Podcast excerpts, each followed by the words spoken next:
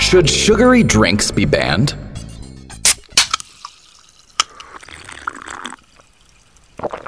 Coca Cola, 7 Up, Sprite, Pepsi, Fanta.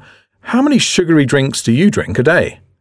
A number of recent studies have warned of the dangers of consuming too much sugar. But just how bad are these drinks for us?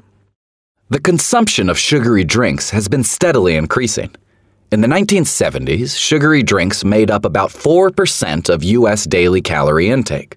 By 2001, that had risen to about 9%.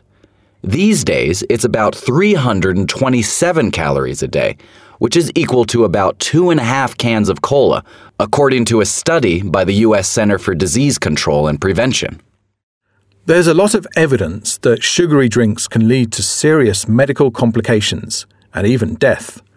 Research presented at an American Heart Association conference showed that 180,000 deaths worldwide are linked to sugary drinks.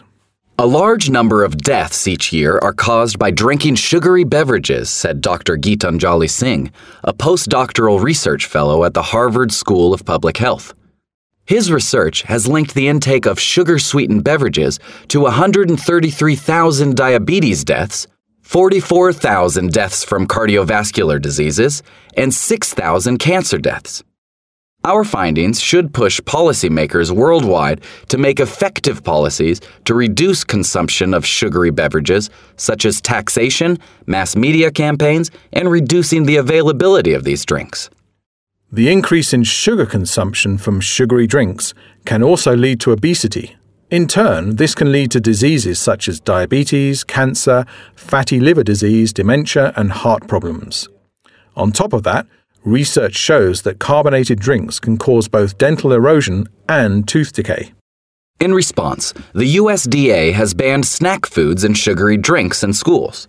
The new law, under the Healthy, Hunger Free Kids Act, was passed by Congress in 2010 with broad bipartisan support. So, surely the logical thing would be to drink something healthier, such as orange juice. Well, apparently that might not be a good idea either.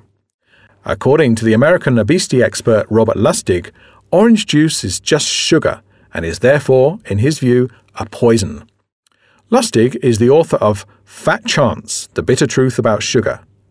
Calorie for calorie, 100% orange juice is worse for you than sugary sodas, Lustig said. When you eat a whole apple, the sugar is nicely balanced by the fiber, giving the liver a chance to fully metabolize what's coming in. However, when you down half a litre of apple juice, it brings a huge dose of energy straight to the liver. Of course, no one is suggesting you give up on your favorite drinks. But as with everything, drink in moderation. And when in doubt, you can always try a bit of that transparent stuff that makes up about 60% of our bodies water.